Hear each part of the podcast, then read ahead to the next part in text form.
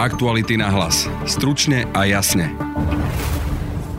Finančná správa uzatvárala zmluvy bez súťaže na základe výnimky, ktorá mala byť iba pre armádu. Zákazky dostal kamarát bývalého riaditeľa Františka Imreceho, viac povie kolega Martin Turček. Sú veľmi ľahko vygoogliteľné golfové turnaje s dvojčlennými týmami, na ktorých sa účastnili práve Imrece a Suchoba spoločne. Slovensko je krajina zadlžených ľudí a exekúcií. Máme ich viac ako 3 milióny. Rudo si zistil, ktoré regióny majú najväčšie problémy s exekúciami. Veľmi tam dominuje v prvej desiatke tzv. južná cesta, teda mesta na juhu Slovenska. Hovorili sme aj s Evou Kovačechovou z Centra právnej pomoci, ktorá pomáha ľuďom zbaviť sa dlhov. Počúvate podcast Aktuality na hlas. Moje meno je Peter Hanák.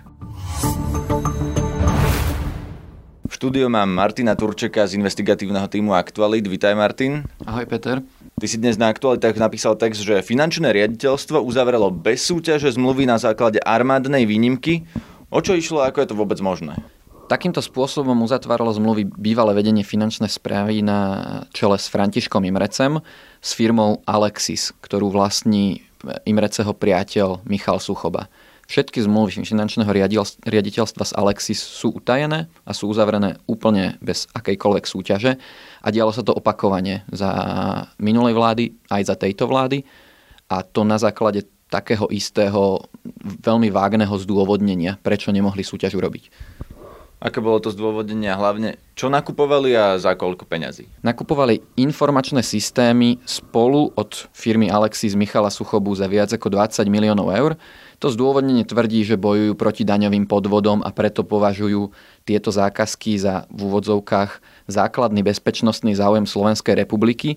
Problém je, že táto výnimka o verejnom obstarávaní má podľa európskej judikatúry slúžiť iba na čisto vojenské dodávky. Takže na finančnú správu, vymáhanie daní a nič také sa to nemá vzťahovať? Nie, nemá sa vzťahovať na nikoho iného ako armádu. Dokonca e, Európska komisia potvrdila infringement pre Taliansko kvôli tomu, že jeho ministerstvo vnútra cez túto výnimku nakúpilo vrtulníky. Čiže ani len vrtulníky pre ministerstvo vnútra sa takto nakupovať nemôžu. U nás sa tak nakupuje IT pre finančnú správu. Ako vieme, že tá firma, ktorá to dodá, je nejakým spôsobom spriaznená s bývalým vedením finančnej správy, teda s pánom Imrecem. Pán Imrece nikdy túto skutočnosť nepopieral, aj keď sa k nej nikdy poriadne nevyjadril, ale sú veľmi ľahko vygoogliteľné golfové turnaje s dvojčlennými týmami, na ktorých sa účastnili práve Imrece a Suchoba spoločne. Suchoba to je ten pán, ktorý vlastní tú firmu, ktorá dostala tú zákazku. Áno, Michal Suchoba vlastní firmu Alexis, ktorá dodáva tieto IT systémy. František Imrece ale už nie je šéf finančnej správy. To sme na to prišli teraz, alebo prečo je toto aktuálna informácia? O týchto zákazkách sa písalo už aj v minulosti. Prvýkrát ich vytiahol Miroslav Kern z denníka N na základe nejakých e, v podstate informácií zvnútra. Neskôr o nich písala nadácia Zastavme korupciu už na základe oficiálnych informácií.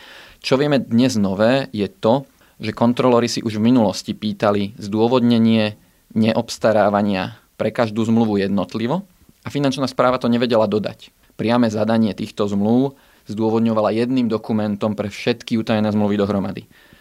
Napriek tomu, že už mali od, e, od kontrolorov daniari túto nepriamu výčitku na stole, tak tento svoj postup zopakovali a dokonca stále v roku 2018 uzatvárali utajené zmluvy bez súťaže e, so zdôvodnením, ktorým je dokument z roku 2013, kde sa spomína ešte programové vyhlásenie minulej vlády.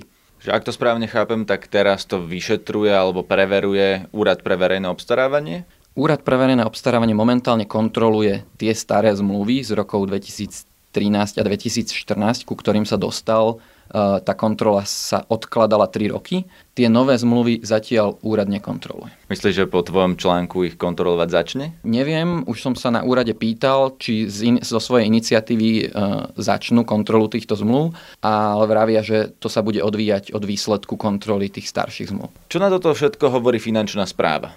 Finančná správa hovorí, že zmluvy uzatvára v súlade so zákonom, na infožiadosti posiela všetky potrebné dokumenty, z ktorých ale veľmi nevyplýva s akým zdôvodnením tie zmluvy uzavreli a podľa mňa európsku judikatúru na finančnej správe úplne odignorovali. Takže dnes sa o tom môže čitateľ dočítať na Aktuality.sk. Plánuješ napísať ešte ďalšie články na túto tému? Máš to ešte rozrobené? Áno, je možné, že tých článkov ešte bude viac a určite sa tejto téme budeme venovať aj vtedy, keď Úrad pre verejné obstarávanie uzavrie kontrolu. To bol Martin Turček z investigatívneho týmu Aktuality.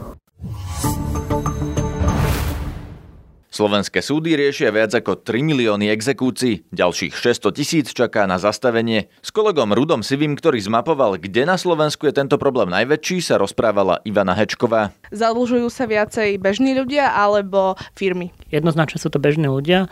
Podľa zoznamu, ktorý máme zo Slovenskej komory exekútorov, čeli exekúciám vyše 2 milióny ľudí, z toho naopak firiem je len 304 tisíc. Zaujímavé je číslo aj počtu občanov, ktorí majú IČO, to znamená živnostníkov, tam je to niečo vyše pol milióna. Dokážeme z dostupných dát zistiť, či ide o hypotéky, leasingy alebo spotrebné úvery? Z týchto dát to nevieme, nevieme zistiť. My máme len zoznamy, koľko, koľko súdnych rozhodnutí vydali jednotlivé OKS súdy v jednotlivých OKS-och, ale už nevieme povedať, o aký problém ide. Či to ide o tie bankové úvery, alebo ide o pôžičky nebankové, či to ide o leasingy, alebo nedoplatky na sociálnom či zdravotnom poistení, alebo rodičia, ktorí neplatia na deti. V ktorých regiónoch Slovenska máme najväčší problém? Najviac exekúcií evidujeme v krajských mestách, kde sídli najviac súdov, v Najviac je to v Košiciach a Bratislave, kde je niekoľko okresných súdov. Z tých okresných miest, ak sa bavíme teda v ktorom meste je najviac exekúcií, veľmi tam dominuje v prvej desiatke tzv. južná cesta, teda mesta na juhu Slovenska a z nich asi najväčší problém alebo najviac exekúcií sú evidované v nový, okresnom súde Nový, Nové zámky, kde je cez 100 tisíc exekúcií, živých exekúcií. Potom je Komárno, kde je 99 tisíc exekúcií a veľ, dosť pomerne veľa je aj v Galante, tiež okolo 90 tisíc. Prečo vedú práve tieto regióny? To nevieme povedať, môžeme sa domnievať, ale je pravda, že v týchto regiónoch je aj niekoľko firiem alebo ľudí, ktoré sú považované za takých tzv. bielých koní. My sme už v minulosti upozornili napríklad na prípad v Žihajci, kde je osoba menom Karel Galba, ktorý má na sebe napísaných 84 firiem, voči ktorým je vyše 200 exekúcií a dodnes nie sú vymôžené. Trh s pôžičkami na Slovensku sa za posledné obdobie zmenil. Aké nové pravidlá už platia? Veľká zmena prišla po roku 2008, kedy Slovensko čilo hospodárskej kríze a banky potrebovali ako keby znova naštartovať ekonomiku tým, že dávali ľahko a lacno úvery, hypotéky a pôžičky. Takisto to bolo veľa nebankových subjektov, ktoré ponúkali pôžičky za vysoké úroky ľudia vtedy mali problémy, či už si zarobiť peniaze, alebo, alebo mať nejaké peniaze ušetrené. To znamenalo, že dostať sa k peniazom a žiť na dlh bolo veľmi jednoduché. Trvalo to niekoľko rokov, ale aj Národná banka Slovenska upozorňuje, že posledné roky už je ten, už je ten trend veľmi silný a Slováci sa veľmi, veľmi rýchlo zadlžujú a preto pristúpili k niektorým opatreniam. Kým takedy bolo bežné, že ste dostali hypotéku na celý byt alebo celý dom, dneska je to už prakticky nemožné, už je tam len do 80%.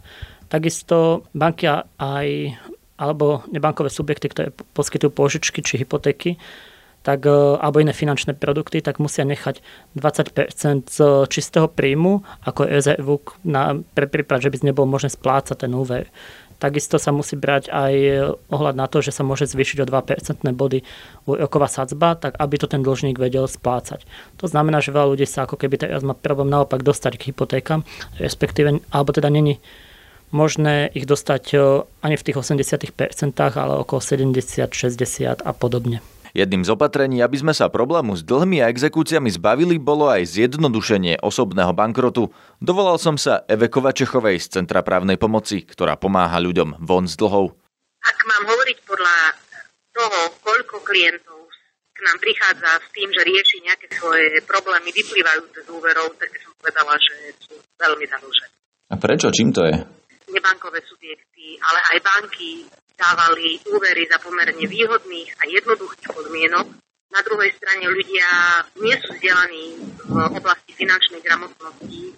A toto všetko vlastne nahralo tomu, že ľudia si brali úvery bez ohľadu na to, či boli alebo neboli schopní ich splácať. Takže hovoríte, že už je to starý problém, že, ktorý sa nám tu len nakopil z minulosti, keď sa dávali takéto úvery a teraz už to tak nefunguje, takže teraz už ten problém sa netvorí ďalej do budúcna?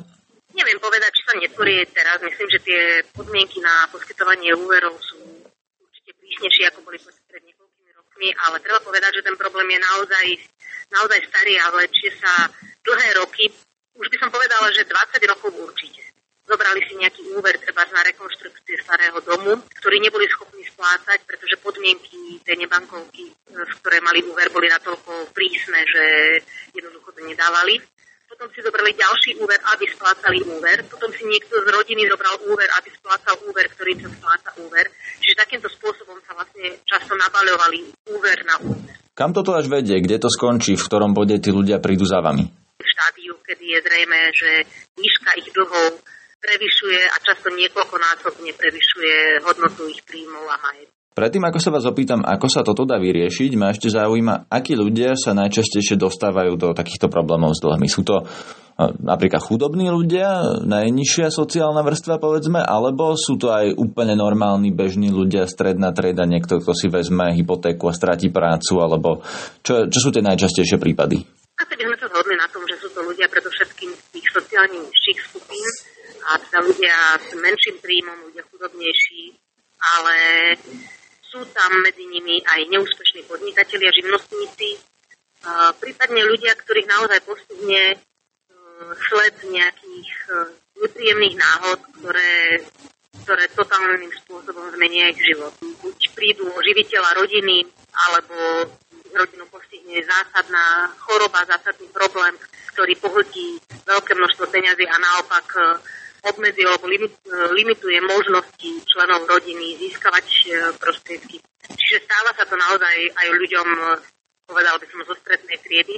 Na to, aby sme s tým niečo urobili, sa už menili aj nejaké zákony. Pamätáme si iniciatívu pani exministerky Lucie Žitňanskej, ktorá menila zákon o osobnom bankrote. To je to, čo robíte vy. Je to podľa vás dosť? E, povedali by ste, že sa tá situácia aj vďaka tým prijatým opatreniam zlepšuje? Myslím si, že toto bol prvý a absolútne nevyhnutný krok.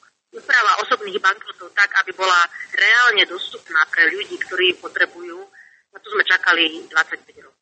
Ale nie je to jediný krok. Ja si myslím, že a to je taká otázka, že do akej miery štát má zasahovať do životov ľudí, ale myslím si, že by bolo potrebné ešte dve veci. Prvá vec je, predchádzať tomu. To znamená, že ako náhle sa rodina alebo jednotlivé pocitnú v situácii, ktorá je zlá a teda prestanú splácať základné veci, prestanú si platiť zdravotné poistenie, sociálne poistenie, to sú všetko dáta, ktorými štát disponuje, mohol by zistiť, že tu je nejaký problém, ktorý treba riešiť. Nie je to logické, že keď niekto si berie úver, tak si ho berie, pretože nemá peniaze? Isté, že je to logické, že si ho berie vtedy, ale zároveň musí mať prostriedky na to, aby ten úver bol schopný splácať. To znamená čo? Prácu? Potrebujú prácu, potrebujú mať stabilný príjem, potrebujú vedieť do budúcna si vyrátať, že ak tento úver bude musieť mesačne splácať v sume 100 eur, tak musím mesačne zarobiť toľko peňazí, aby som mal 100 eur plus náklady, ktoré potrebujem na život. Častokrát si to ľudia nevedia spočítať. Čo môže urobiť ten človek, ktorý už je v tej situácii, že nezvláda splácať dlh? Čo mu súčasné zákony umožňujú urobiť? Podľa mňa úplne prvá základná vec je, že ako náhle človek nevládze splácať nejaký dlh, okamžite by mal kontaktovať toho veriteľa a skúsiť s ním vyjednať nejaký splátkový kalendár alebo nejakú inú možnosť na to, aby, aby ten dlh e, v konečnom dôsledku splatil. Ak sa ocitne v situácii, že už nie, takéto riešenie už je neskoré a teda, že už nie je schopný naozaj nič splatiť a že výška dlhu, ktoré má násobne prevyšuje jeho príjmy a jeho majetok, tak uh, by bolo vhodné, aby sa obrátil na Centrum právnej pomoci, pretože Centrum právnej pomoci je jediná inštitúcia, ktorá mu môže pomôcť a ktorá ho zastupuje v konaní o osobnom bankrote. To je na dnes všetko. Počúvajte nás opäť v pondelok. Nájdete nás na facebookovej stránke podcasty Aktuality.sk, cez Spotify, Apple Podcasts, Soundcloud, Podbean alebo v ďalších podcastových aplikáciách ako napríklad Google Podcasts. Na dnešnej relácii sa podielali Jan Petrovič, Martin Turček, Ivana Hečková a Rudo Sivý. Zdraví vás Peter Hanák. Aktuality na hlas. Stručne a jasne.